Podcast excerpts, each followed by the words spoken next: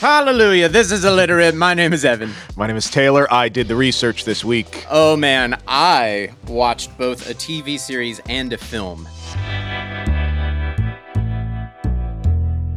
We are covering the topic of megachurches because you know what? The Righteous Gemstones, the massive HBO series has just premiered its second season to great critical acclaim. And uh, The Eyes of Tammy Faye recently just came out, starring Jessica Chastain and Andrew Garfield, which are just now garnering some praise for their performances these two pieces are a bit very different. One is uh, strictly uh, based off of a, a real a person, real things, and one mm-hmm. is a, a, a, comedy satire amalgamation. But they have a very common thread, and it's an interesting thing that we thought could be nice to peel apart today. Yeah, mega churches. As we explore the concept of why this now, here are two pieces of media very different but very similar. Seemed like nothing we knew anything about. Right. Although Evan and I both come from the South where there are many many churches and uh, my mom was pretty yeah. religious i've been to at least a few services of similar churches stature but no, right. nothing quite of gemstone uh, level nothing quite tammy faye level but yeah. g- barking up that tree certainly uh, you know aspiring in that well it reminded me when we talked about hillbilly elegy how they completely mm. dropped all religious undertones within yes. the Southern culture. And so this picks that back up with a critical eye. So, one of the things, reason we're talking about this is looking into the numbers. Even though there were a bunch of scandals, which we'll get into in the 80s, the spread of this has more than quadrupled in the US in the last two decades. Lord. And on the worldwide side, in 2007, this data is accurate. Five of the 10 largest Protestant churches in the world are in South Korea. Really? Which I knew nothing about. And then That's fascinating. The largest church auditorium called the Glory Dome in Nigeria opened in 2018, and this is a 100,000 seater. Oh my God. and at least in the US, on any weekend, one in 10 Protestant churchgoers, so that's not Catholic and the other right. denominations, but one in 10 attend some sort of mega church service. My gosh. yeah. Oh wow. Uh, yeah. so from my perspective, I you know I, without you know knowing without knowing anything, it felt like you know oh yeah back in the 90s this stuff all blew up and then it kind of went away went out of sir it went out of style and that was the like even when i went to a few and during the 2000s they call it the aughts right mm-hmm. uh, when i went a few times you know it, from my perspective i was like okay this is still on a decline it seems that's the complete opposite. It seems as if the, the public perception is as if this kind of went away and became unfashionable, but it's actually gotten far more prevalent. Yeah, exactly. and and just to set the record straight, you know, this is not a lambasting of no. Christianity by any means, nor are these materials necessarily doing that because you can't sell a show or a feature film on the basis of we don't like Christians. You, that abs- that's not, not at all. So both of these, in their own ways, are are talking about power st- dynamics, uh, power dynamics in a family, lineage, legacy. Right. Um, eh, so it, eh, these are they're doing it in very different ways, which I, which is why I think they're so so interesting to compare. Mm-hmm. Um, so I, I, actually I'm current on Gemstones. I've been watching it since it premiered. To answer it with something like Tammy Faye was was really nice to for to ground myself without having to do the show yet. right. yeah. And like you said, Righteous Gemstones is more on the family of famous yet dysfunctional televangelists. Yes. Which it really I mean, I watch the show and all the time I'm going, man, this is this is a a, a show and this is a show about Arrested Development. Obviously, right. show called Arrested Development, but this is a show about a family of an adults who stopped maturing at 13, 14. Mm-hmm. Um, and there's so much to be said about how that happens to people. Uh, and it it takes a, a, funny route, a satirical, hard comedy route. Mm-hmm. Uh, but there's much to talk about. And so, again, just to reiterate, this is not a, a, a bunk on on Christianity. This we're strictly talking about mega churches, and mega churches has become a way to talk about uh, and televangelism power. A televangelism yeah. is is just become a new way, a, a, way that we're seeing in media right now to talk about abuse of power. Right. So the origin story for Righteous Gemstones, Danny McBride, who went to the same school we did before we were there mm. many million moons ago, but he has has a lot of material that deals with the South, maybe most prominent Eastbound and Down is kind yes. of this, yeah, take on most it. of but, the stuff that they do, I think, is generally uh, in the South. It's not right, necessary. Yeah. It's that's always that's always some subtext of the of the material that they're yeah. going after. But he was hitting on the pulse of well, he had said he was just interested in these 80s nighttime wealthy family almost soap opera like Dallas Dynasty Falcon Crest. yeah. He wanted to do something like that. Ironically also Succession which became very big. Yes, yes. Was Huge. filming the same time they were filming this. So, ah, and then Yellowstone is also super big, and that's also like a wealthy family, but they own a ranch instead of a yes. church. You know, it, take out the billionaire corporation, put in a ranch. Take yeah. out the ranch, put in a mega church. Media, yeah, it's all in the same wheelhouse.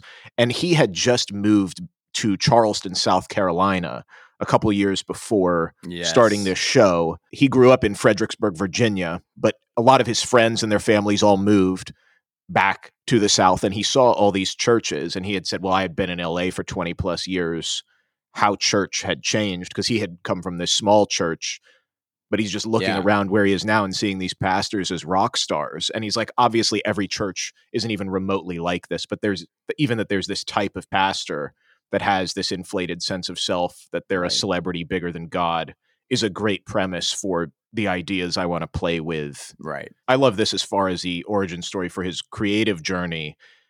His mom was in charge of the puppet show ministry for the, you know, kids sermon before the mm-hmm. actual service in their small church and he said it just became this enterprise and they were like minor celebrities in the church and people were oh, offended if they didn't get asked to voice one of the puppets and Oh, it, you know, gosh. it was just these three page morality tales of don't steal and don't do this and watch out for this. And but she he, he could see her spending the time rewriting them and working yeah. on them and making the puppets and the enthusiasm she had for the whole endeavor. He, you know, he's like, I don't think she likes oh, or knows what I do, but she's just glad that I'm not homeless. You know, right.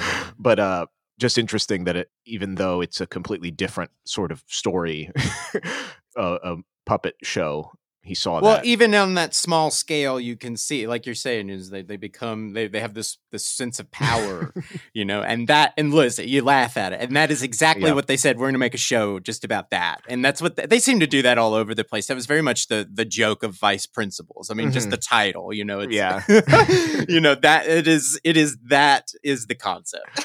yeah.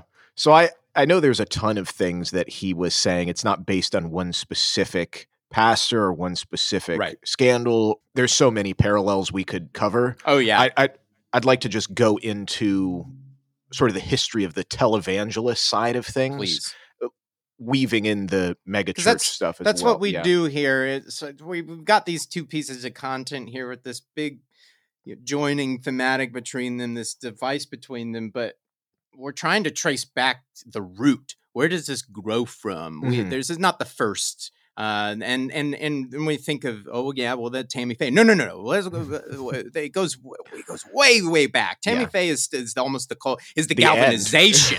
it was like we're saying like we like we're saying the numbers explode after what happens to them. So it it almost as if it, it, the galvanization happens. Then that almost seems like the like you're saying the end. Where is the beginning? we got to go way back.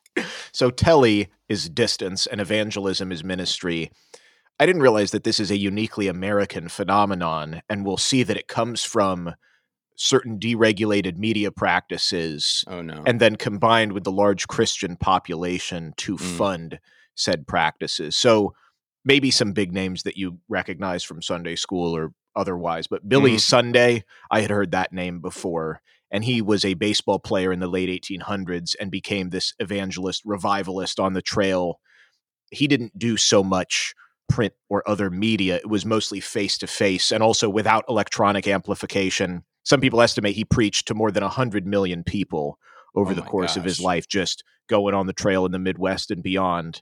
But of course, money then also becomes a part of it, which was interesting to me. So between 1908 and 1920, he had earned over a million dollars, which the average worker would have earned under 14,000 in wow. that same span of time. Although you know, he gave most of it to charity and whatnot, but he was not without his levels of usage of that. His family was yeah. always well dressed. They bought land, yep. but they weren't. It wasn't extravagant to the degree that people would be pointing fingers. He never owned a car, for example. Interesting. Okay. Basically, ended into the 1920s when people were more attracted to radio, which was coming out, and then film as well.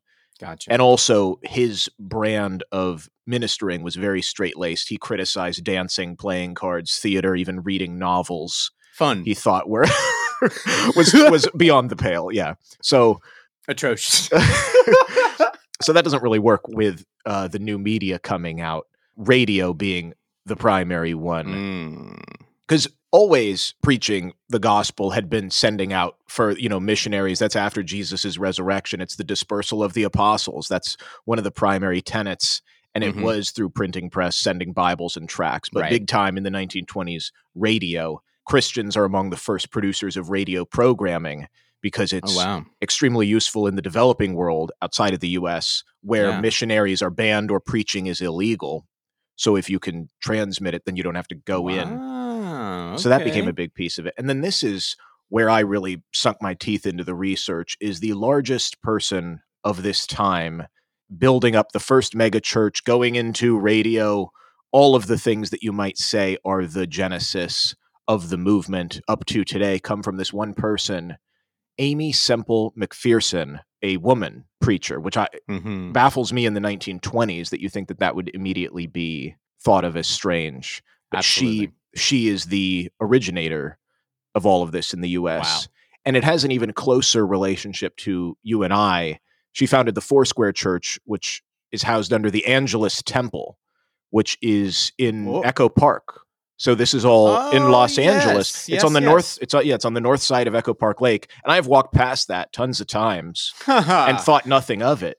But right. that's the that's the first mega church in the U.S. that was built in the 1920s. No, yeah. oh my gosh, that's yeah. fantastic. And people would also think that Los Angeles, the you know the den of Hollywood and sin and and licentiousness, would yeah would be the the the founding of these well maybe it parallels with that in, yeah. in, some people's minds but just interesting it was also the largest dome in north america when it was built oh wow that and cool. it cost over 3.2 million by today's money which was huge yeah to, to just go into building this thing and was super popular 40 million visitors in the first seven years in wow. the 1920s so wow. the denomination is pentecostal which dabbles more in these other practices, public faith healing, speaking in tongues, that kind of stuff. Okay. And after the tent revivals and traveling that she had done, she stayed in Los Angeles because a huge bulk of the people that come to this is the tourists that are coming to Los Angeles in the time. Definitely. So it really isn't the tried and true people, but this is how she sees her ministry. Instead of touring, well, just get all the well, people that are already great, touring. I think it's a great way. It's almost like the radio going across enemy lines. Yeah, you yeah. don't have to go to these people all across the world. They're coming to this place. If you're right there, you're all over the world. Mm-hmm, mm-hmm. Yeah, and uh, a lot of practices that were questioned then, but were are obviously given good regard now, racially integrated which is oh, crazy. Oh, yes. And yeah. helped a lot wow, of Hispanic yeah. ministries in LA. And she did do a lot of public service.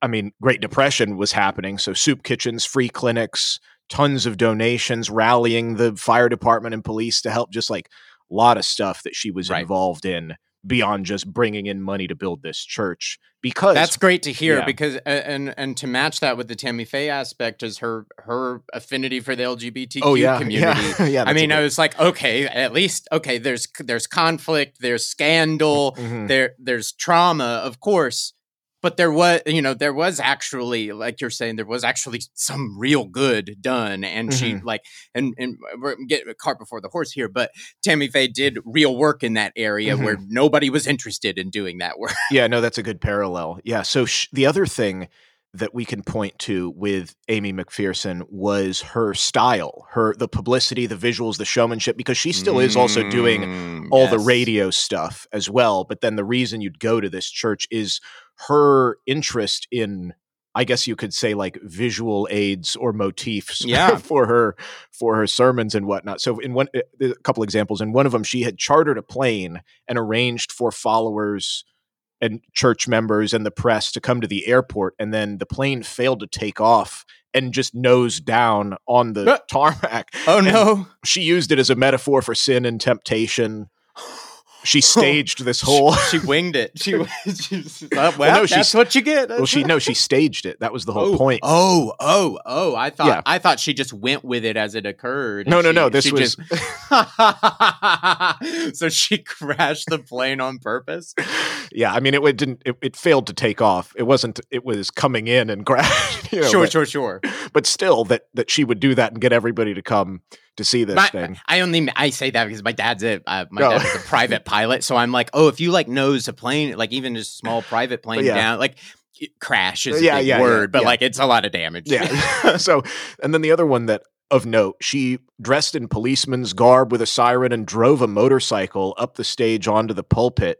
Oh, whoa! With a cool. siren saying, "Stop! You're speeding to hell." Just really evocative that's my that is my Halloween costume. Just great theatrical imagery. So that was the whole thing with then this megachurch. They, you know, they built sets for the service. They had an orchestra for music. She incorporated live animals if needed. It was just wild for the twenties. Sacrosanct! I wanted to yell, "Hell yeah!" yeah. Did not, you know, the, the controversy is because think about Billy Sunday, who doesn't even want you to read a book Mm-hmm. To have mm-hmm. all of this in God's house is quite a lot, and so well, you got to get you got to get people in. You have to get them in on something. You have to be into the the bells, the whistles, the twinkling of the lights. You have yeah. to get them in. How are you gonna if you can't if you're not getting kids in? And how way, is this going to go forward? What else is going on in Los Angeles to get them to come on a Sunday night? To this thing. Right, like got, so the Sunday night services are so large that it points extra trolleys and the police were needed to route traffic through Echo Park. It's fashionable a Sunday night service. Yeah. so even though with like I said with all the tourist stuff, 10% of the Los Angeles population had membership to this temple Whoa. at the time, which think could you say 10% of oh Los Angeles God. going to church now? No. The big thing that set her off along with all of her practices in the church, whether or not you were partial to the faith healings and those practices, along with her evocative methods of getting people in. There was a huge scandal, which I don't know if there's anything like this in Righteous Gemstones, but it just made me think of hmm. something mm. that they would do or or would be. Right. So in May of 1926, she was at the beach in Santa Monica, Ocean Park Beach, and she disappeared. Poof, gone. People thought maybe she drowned, and divers were sent to search and the the all call went out. Sightings were reported everywhere. There was a time where she was reported in a, in a dozen different cities. This was 5 weeks and they oh had gosh. pr- pronounced her you know they had were preparing a memorial service for her at the end of June and they get a call from a hospital in Arizona. She's there. She's found. She came to with some people and her story was that there was a couple at the beach that wanted to, her to pray over her sick child. They went to the car with her and she was shoved in, drugged, driven to a shack in the Mexican desert and was being held hostage. And she escaped and walked through the desert for 11 hours and collapsed at the border. And what? this couple found her. And upon her return to LA, I mean, this is media chaos at this point. She had yeah. a better turnout than Woodrow Wilson's visit to LA. Whoa. That's how big she was at the time. Immediately, then, legal proceedings. Because if you say somebody kidnapped you, who did it? Who's to blame? What's it for? Right. You know, everything's going to get involved. So prosecutors come in. The question then becomes look at her whole persona. Is it a big publicity stunt? Oh, what no. is going on with this? And then there was this whole scuttlebutt that she ran off with a former employee to Mexico and was trying uh. to cover it up she was charged then because it becomes a legal proceeding with criminal conspiracy, perjury, obstruction of justice. Oh my gosh. All of this could have led to 42 years in prison. And if you can just imagine any sort of legal proceeding and the media going on it and back and forth, it was just a huge, huge talk at the yeah. time in Los Angeles. Ultimately, there was a lack of evidence and witness testimony was faulty and so on. And so the charges were dropped. But from then on, it was very difficult for her to get the same level of interest. Oh, and as well with that, because of all of the allegations, there was even more allegations of love affairs And by 1931, she just had a full time chaperone so that she could be guarded against any allegations of wow. where she was and what she was doing. She was under that much scrutiny. Wow. Um, so I, yeah, I don't know if there's any kidnapping or craziness like that, but it, well, it, there's. I mean, in both, I, am getting parallels really in in both, but uh-huh. I, am I'm, I'm really drawn to in the in Tammy Faye how it was their uh, trying to cover up each other's affair that mm-hmm. brought it all out. Um, right. That it was all uh, basically a complete accident and it wasn't even about what was you know that mm-hmm. what he was doing behind the scenes was completely unbeknownst to her in so many ways that it was through the it was through trying to cover up each other's affairs that it all spilled out that way. So i'm just thinking about the ways in which these these people in power are trying to cover up and misdirect like look over here while i hide this and how uh, how it all spills out in that direction. I mean yes there's kidnappings and that kind of thing but mm-hmm uh, in terms of the question, yeah. It, once that question was introduced for Tammy Faye, it never stopped. Right. Yeah, and it ate them alive. Yeah. So that continues with Aimee. I also speaking to the family stuff of gemstones, and I, I think it's a whole family enterprise with the Bakkers. Her uh, mm. Aimee's mother was a big part of her management and administration of this church enterprise. And in 1927, her mother's name is Mildred. She didn't agree with breaking the sort of religious and secular barriers. Like she thought this was going too far with the way that she was presenting Christianity. So her mom left the temple, and a large part of the congregation went with her. 300 of the choir, and when she left, was replaced by other staff, and they started doing a bunch of random stuff. They got into hotel building and cemeteries right. and land sales, and plunged the church into debt. And when she came back and then left again, Aimee suffered a nervous oh breakdown and was gone for 10 months. So that again, then adds on to the layer of scandal. See, I'm like, what you're talking about is also public in, in so many ways. Mm-hmm. That, I'm like, the kidnapping plot of the season one of Righteous Gemstones doesn't necessarily strike the chord for yeah. me because it's not a public thing. It's very much an mm-hmm. internal family matter, and it doesn't destroy the family. Yeah, uh, you know, I don't want to spoil anything, but no, there no, no, is yeah. there there's a family member who poses to get kidnapped. Right. Um, but it seems like the story that they are finally centering on, which is the more the, the how did we raise a family of children like this, mm-hmm. is actually going to eventually momentously break this family apart, which just feels like we're hot on the heels of that real story right now. That mm-hmm. was it felt like the overarching plot for season one was the kidnapping plot, but that ended up being much more of a moral turn for the characters internally inside the family. Yeah. And it did actually to have any consequence on them. Yeah, it is interesting, regardless of what the you know, because I don't know. I'm sure Danny McBride he did his research. They're not going to pull from this woman in the 1920s life, but it just is interesting that within this sphere of building a giant church, there could be if people are watching the righteous gemstones and being like, no, there's, yeah. you know, like, no, they're they're very much fr- the first person to do it. Actually, no, there's precedent for like every piece of this. yeah, yeah. So that was wild to me. Last little bit of Aimee's story: when World War II came around, she did a, a different thing than most of the other churches and rejected the pacifist viewpoints of the Pente- of the oh, other yeah. Pentecostal churches and was big on the war effort. Sold 150,000 war bonds in one hour through her wow. radio show. Got 2,800 pints of blood for the Red Cross. She got a special citation from the Treasury, and the Army made her an honorary colonel. Uh, oh my god! She she brought it back around essentially, and uh, later in life, it was said that Charlie Chaplin attended her services and helped her with her presentation. Oh wow. And then as far as the money thing, because that's again what we're circling around. When she died, her funds were ten thousand dollars, which would be around one hundred and thirty thousand today. But the church was over thirty six million worth, wow. you know, in yeah. our money. So I mean, I'd be happy with one hundred and thirty thousand, but yeah. but not not private jets and all the stuff that we're seeing now. Right. Right. As far as her story. Beyond that, and really the, the the spark of all of this going from radio to TV was what interested right. me. And this is going to get a little technical businessy okay. stuff, but it's necessary to understand how church churches get into it. Yeah. In 1934, this is when Congress passed the Communications Act saying, "Oh, here's the FCC, they grant the broadcast licenses." Because the electromagnetic spectrum is a national resource that can't be owned by one person, so you have to license the bands And gotcha. with that, you have to broadcast in the public interest. And so religious speakers are like, who then gets to be put on the air? How can we figure this out? So, firstly, then it was the ones that could pay for for the. they were just like, well, you have to pay for it then. So this did not go well because the worst example there was this guy, Father Charles Coughlin, who broadcast in the early 30s, and it was anti-Semitic and racist. And mm-hmm. was definitely not in the public interest, but he was right. paying. So the system changed then okay, maybe not just money. yeah. so they got larger representative bodies of each faith group, and they're given time on the radio for their various messagings.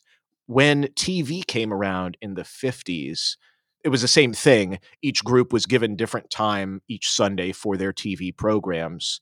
And TV networks had credits that they had to provide a certain amount of this free airtime. So Billy Graham is the big name that was yeah. that happened here, and so that's that's where he fits into this. Gotcha. Although the evangelical and fundamentalist groups were excluded from this agreement for what? getting this free airtime because the other denominations, I think maybe three different Jewish groups, also got time.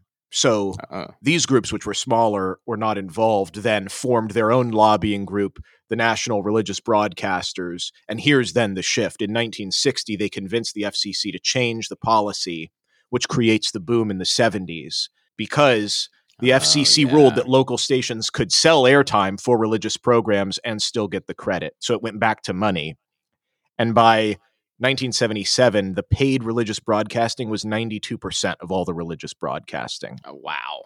So here comes back the money. And hopefully yeah. you can see how that would be how we get to where we are now. The first biggest one was in 1960, still around, called the 700 Club. Pat Robertson yes, is the yes. name. And the name stemmed from could we get 700 people to pay 10 bucks a month to pay the bills to keep us going? It was uh, the name of it was about how much money could we get to keep the program on. The name is the scam. yeah, or if it wasn't a scam at the beginning, it soon became it that. Became you know, that's but that was the way that this. If your worked. name is not your, if, like if your name, your name is just supposed to be your mission, so the name might as well be "Pay My Bills." yeah, exactly. So and then with deregulation in the 80s, that allowed televangelists to buy up TV station licenses, so on and so forth. So there was not uh. you you know monopolizing certain areas. So then this brings us to the other thing you saw, the eyes of Tammy Faye. Yes, yes. With Tammy Faye Messner achieving fame alongside Jim Bakker as pioneering televangelism in this era. And I had thought with building kind of talking about Billy Sunday and sort of the old time fundamentalist values, or some people might think the messaging of these things is pretty conservative.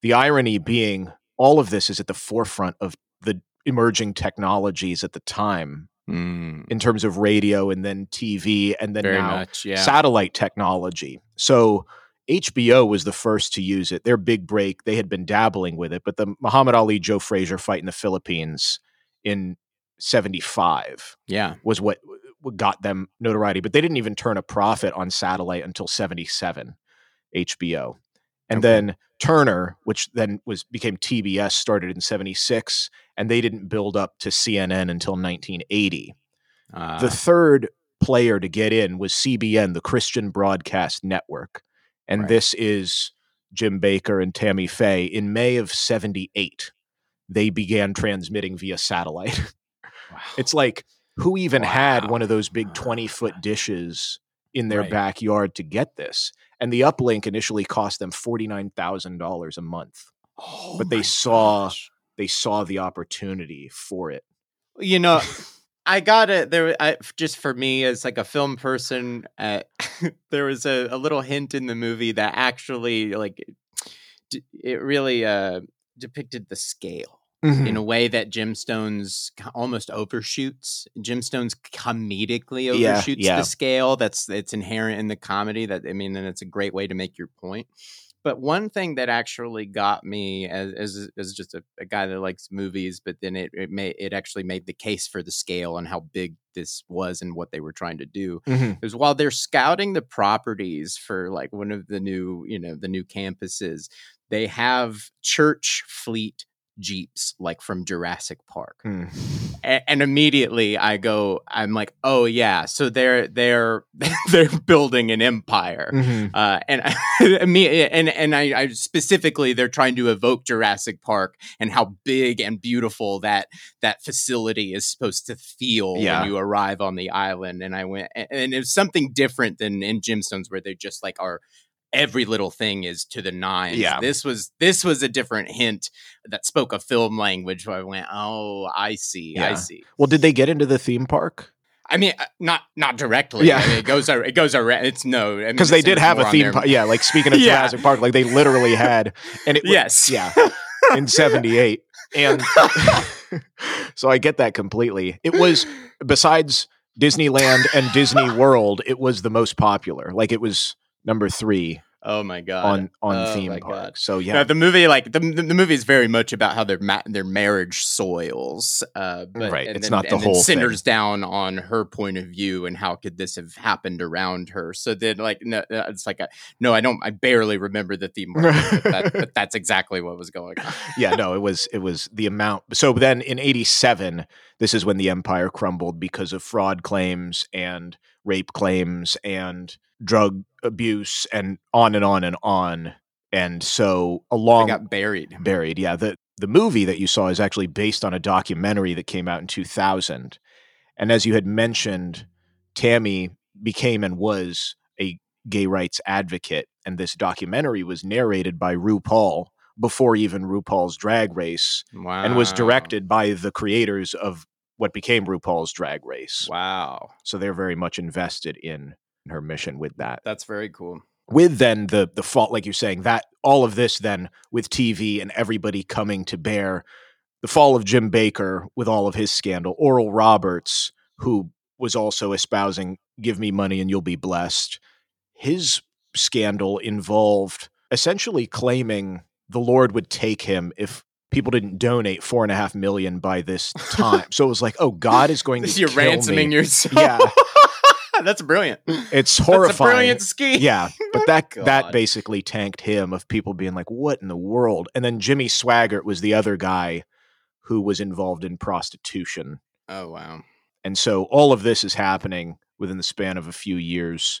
That is really what soured people to the whole endeavor, or so it seems. And I could only really find, like you're saying, in terms of satirizing this, there was a movie called Pass the Ammo, which came out in '88, right after the Bakker and Swaggart scandals Hmm, yeah. and is is I don't I don't know how good it is or not, but it's got Bill Paxton, Tim Curry, Mm, Annie Potts. I'm in. Yeah.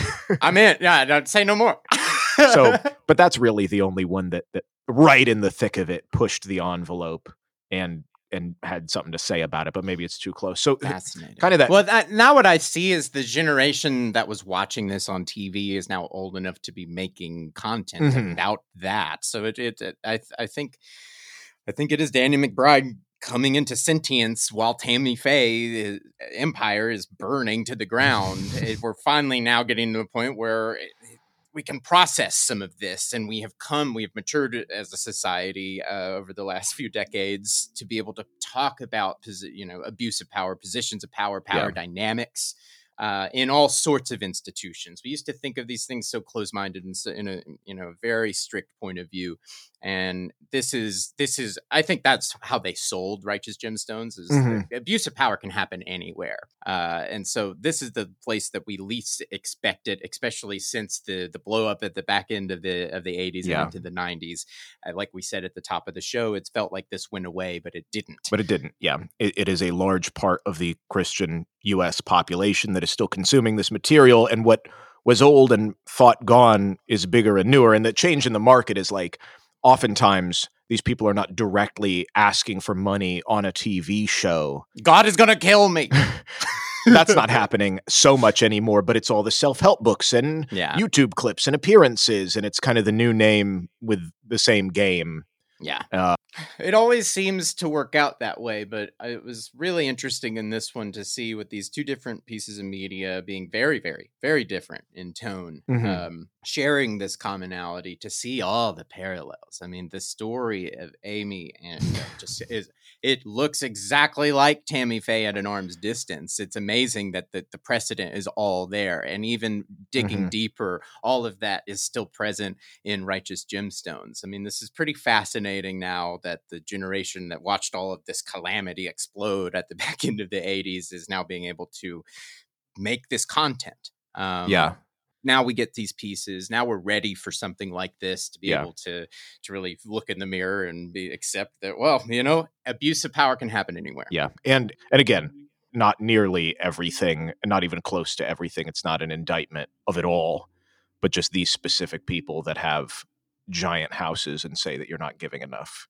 is still I thought it was interesting that Tammy Faye one of the last lines I think the last line delivered by the the Bakker character played by Andrew Garfield, uh, he's in prison at the end. Tammy has come to meet him, talking about she was asked to sing. She hasn't performed in almost a decade, and they're just catching up. They haven't seen each other in a long in a, in a, in a long time, and in this introspective moment, he you, he's asking, "Is like we were we preaching that if you were poor, God didn't love you or loved you less?" And it was very interesting to see the character ask that verbalize that mm-hmm. out loud processing it knowing that he wasn't intentionally saying that but was he inadvertently saying that right. through all of their actions i thought it was a really i thought it was a really poignant note for that character to end on right like you could start from a, a place of a, yeah. honesty and it corrupts you yeah yeah we just need 700, 700 people. We just, oh gosh, uh, I don't know. What do you guys think? Uh, let us know what you thought of this episode of the, the idea of mega churches. Do you like Righteous Gemstones? Is it blasphemy? Or did you like Tammy Faye more? Get in touch with us at IlliteratePod on Instagram. Let us know what you're reading. Let us know what you're watching. Let us know what you're excited for. You never know when we will cover that thing you want to know all about. So look for us next week. We'll see you then.